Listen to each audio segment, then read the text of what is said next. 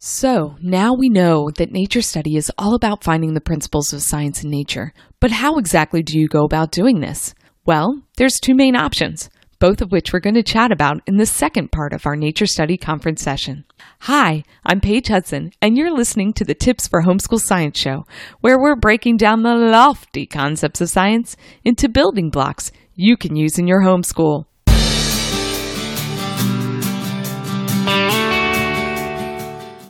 Welcome to another conference session. Just like our other sessions, we'll be breaking this one into three easily digested chunks, which we'll share over the rest of the month. At the end of this month, we'll release a full video of the session. In addition to the individual episode posts, we'll have a home for this session's materials at elementalscience.com slash blogs slash news slash nature dash study. That's elementalscience.com slash blogs with an S slash news with an S slash nature dash study. Well, with that housekeeping out of the way, let's join the Nature Study, the natural way to learn about science session.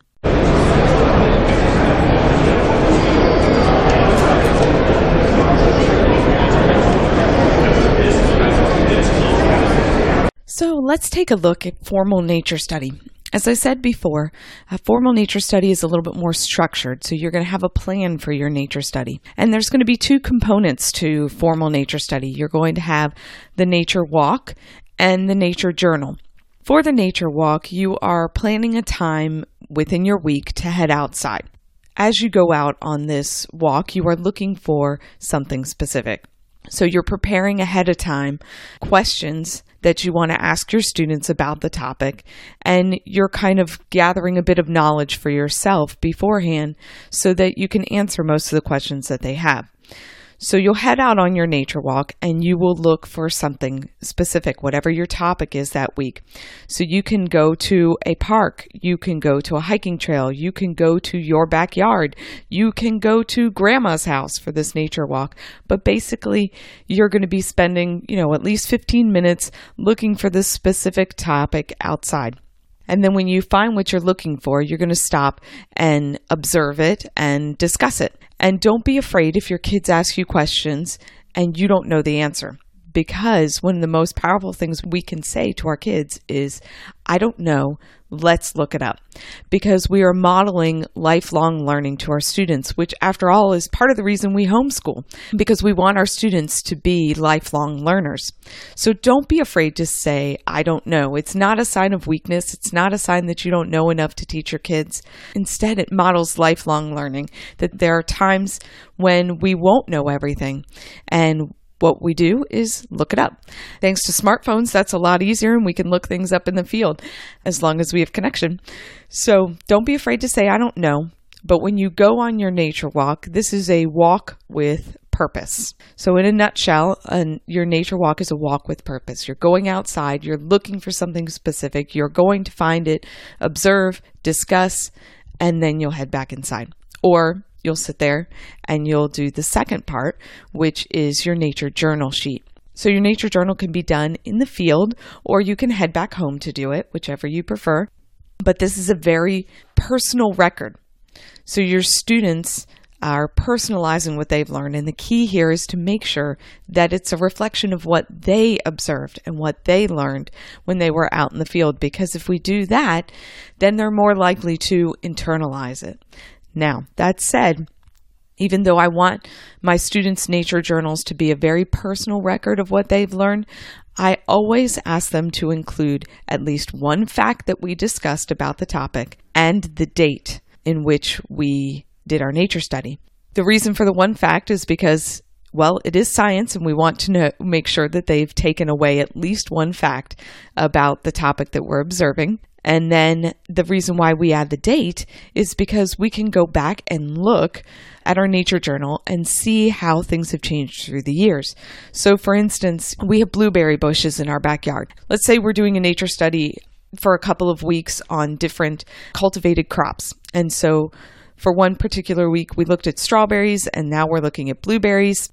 And when we go outside for our blueberry nature study, uh, we're observing the plants, we're sharing with our kids a little bit about blueberry bushes and, you know, how tall they grow, what they look like, talking about the bell shape of the flower. And so giving them a little bit about the plant and then they're writing their nature journal sheet. And in that, say for instance my student is going to say blueberry has a bell-shaped flower that develops into a fruit so that's their one fact and then they're writing we observed fruit that was ripe and ready to eat on may 15th so i can go back two three years from then and say hey Two years ago, we saw ripe fruit on our plant on May 15th. Or two years ago, we saw our blueberry plants flower in the beginning of April. And then we can kind of begin to observe the changes in the season. So this year, our blueberries fruited May 1st we were eating blueberries off our plants. That's a lot earlier than the previous year. And so we can see trends year after year. So that's why I ask my students to include dates in their nature journal as we make observations because then we can see how that changes year after year. Does that make sense? Okay, so a couple of resources for formal nature study. We have uh, the Handbook of Nature Study blog by Barb McCoy. This is excellent not only the Handbook of Nature Study book, but she partners it with Nature Studies for you. I think there's a membership side where you can get uh, more detailed nature study books and stuff like that. So that's a good resource for you if you want nature study planned out for you and ready to go. There's also the Nature Explorer books by Cindy West at Our Journey Westward. Those are also nature study resources where you've got a little bit of a nature study planned out for you. And then we have uh, InstaScience. It's kind of a digital nature study that I share on elementalblogging.com. So those are three resources that you can look to to help you plan out your formal nature study. So if you don't want to use formal nature study that's planned out and you know you have specific topics you're looking for specific things you're doing that nature walk you're doing that nature journal what about the other option informal nature study. So, informal nature study can be the icing on your science cake. It can be that extra thing you add in. It may not be your main program or your main uh, vehicle for teaching science like formal nature study can be. Informal nature study is more of an addition to your regular plan. And this is because it's spontaneous usually. So it's seeing something on a regular walk or while playing outside and then stopping to observe it. So we're outside playing in our backyard and we see a pine cone. It's fallen from the tree that's opened up and we go over and we observe it. We see the scales of the pine cone. We observe how hard it is. We look up in the tree to see where it fell from.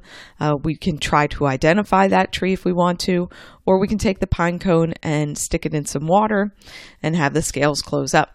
It can be uh, more complicated. We can do more things, or it can just be very simple. And typically, informal nature study is very simple. It's about following rabbit trails, like literally. We see the impression of a rabbit's footprint and we follow the rabbit trail. So that's what informal nature study is about. It's a chance for us to observe and discuss the environment that's around us every day.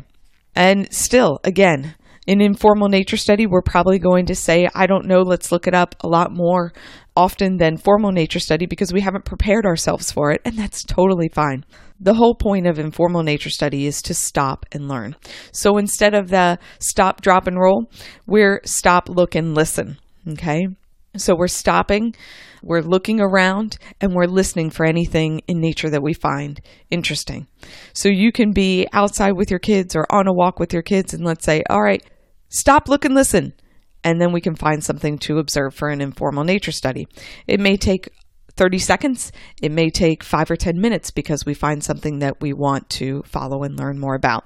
And this way of learning about science becomes very meaningful because it's in the context of real life. So I like to call informal nature study a mini science class on the fly. So you're teaching about the topics or the principles in science as they present themselves. Okay, does that make sense? So, formal nature study is planned out, you're preparing for it, you go on the nature walk, you have a nature journal. Informal nature study happens within the context of your life when you're playing outside or walking or whatever. You find something, you learn more about it. Okay? So, where does nature study fit in? So, we've got these two options, and we see the benefits of nature study, but how does it fit into our homeschool science plan? or how can we fit nature study into our homeschool science plan? Really, there's three main options of how to incorporate nature study into our plan. And what you choose to do really depends upon your goals for teaching science, uh, the ages of your students, things like that. So, first of all, our first option is that nature study can be the core of our plan. So, in this case, we're using formal nature study, and we're using that as the main vehicle for teaching science to our kids. So we're not planning extra experiments and things like that. We're just using nature study as our main part. And how is this possible? Well, so you must have these three things when you're teaching science. The first is some kind of hands on whether that is experiments, demonstrations, nature study, but some kind of chance for your students to see science face to face. And the second thing you need is you need to gather information. So your students need to either read about science, uh, watch videos about science, observe and learn about science, have discussions or lectures about science, but they need to gather information about science. And then they need to keep a record of that. So they need to do some kind of written work because that will help them to remember what they've learned in the hands on and in the information gathering. What they've learned from those two keys. The third key of keeping a record will help to solidify that. So we need to have those three keys in any plan for homeschool science. Let's take a look at how nature study can do that. So first of all, the hands on aspect. Well, we have our nature walk, our walk with purpose. In our formal nature study, we're doing that nature walk where we're encountering science face to face. So we're studying amphibians and we go out and look for uh, frogs and we see this frog on the side of our building or on the side of our garage and we notice how he is able to stay on the side of the tree or on the side of the garage or whatever wherever we find him we do some observations about our frog and we learn about amphibians through observing them in their natural environment okay? And we see him hands on. We see that face to face. And then secondly we're gathering information. So how are we gathering that information? Well, we're looking in field guides. We're doing more research. We're having a discussion about this. We're making observations about our frog. There are lots of ways we can gather information when it comes to nature study as far as field guides go, I really like the uh, Peterson and the Audubon field guides. Those are great ones to get. Having them on hand, you know, if you know that you're going to be studying a certain topic, like you're going to be spending 12 weeks on birds, then I would get a field guide t- for your area to take with you when you do your nature walks. That way you can look up the birds you find right then and there. Okay, so that's way you can get that information in the field or you can come back and learn more about it when you get back to your house. And then the third aspect so we have our hands on nature walk, we have gathering information from our observations and our discussions, and we can keep a record. And our record is our nature journal. So our kids are taking pictures of what they've seen or drawing sketches of what they've seen, and then they're writing down one or two facts of their personal observations of what they learned about whatever topic we found. Okay, so does this make sense? With the formal nature study, you have those three keys. You have the hands on aspect, you have information, and you have a, keeping a record. You have those three keys, so formal nature study can act as the core of your science plan. Our second option for adding nature study to our homeschool plans is to have it as the icing on the cake. And this can be formal planned out nature study or it can be informal nature study on the fly.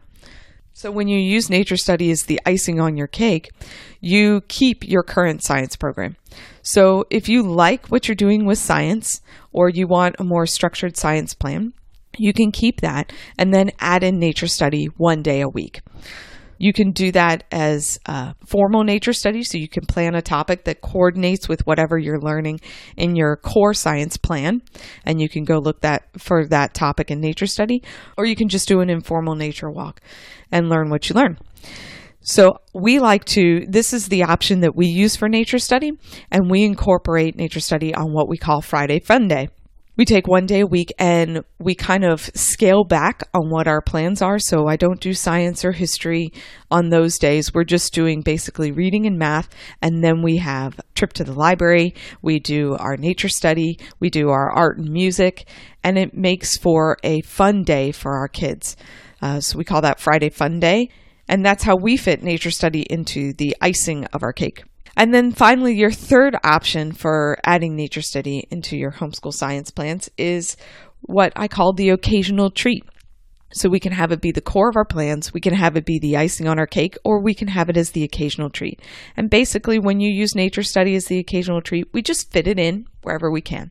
So this is really your informal nature study where you are taking advantage of what you're seeing. So you study nature as it presents itself when you have time. So, for instance, it's a nice day and we are outside in the backyard uh, playing soccer. And I look up and I notice the clouds are really awesome that day. So I say, Hey kids, look up, look at these clouds. And we take a few minutes to uh, observe the clouds we see, to talk about the different types of clouds, whether we look that up or whether I share that information with the kids. Either way is fine. And we just discuss what we see. And then we go back to playing. And that's how uh, nature study can be uh, the occasional treat. So it's not really planned out, it's just something you do as a part of life. And when you add nature study in this way, there's endless possibilities. You're only limited by what you see. Does that make sense? So now that we've kind of talked about what formal and informal nature study are and how we can fit those in those two options into our plans for homeschool science, let's answer the number one question I get about nature study. And that's is nature study enough?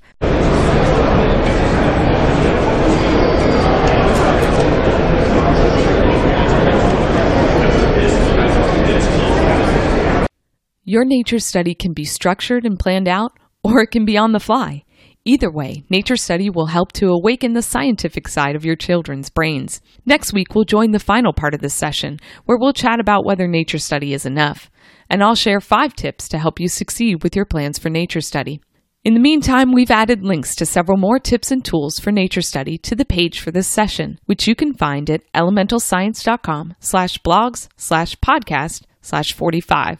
That's elementalscience.com slash blogs with an S slash podcast slash this episode's number, which is 45. If you still have questions, go ahead and leave a comment over there. If you've enjoyed this peek into our conference vaults, would you take a moment to leave a review or a rating for the Tips for Homeschool Science show?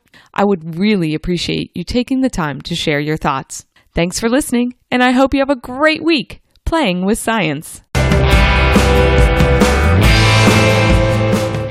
This peek inside our conference vaults has been sponsored by Elemental Science. At Elemental Science, our mission is to help educators just like you share the wonders of science with your students. Our lines of award winning, easy to use programs have helped thousands teach science. Visit elementalscience.com to see how we can give you the plans you need for science.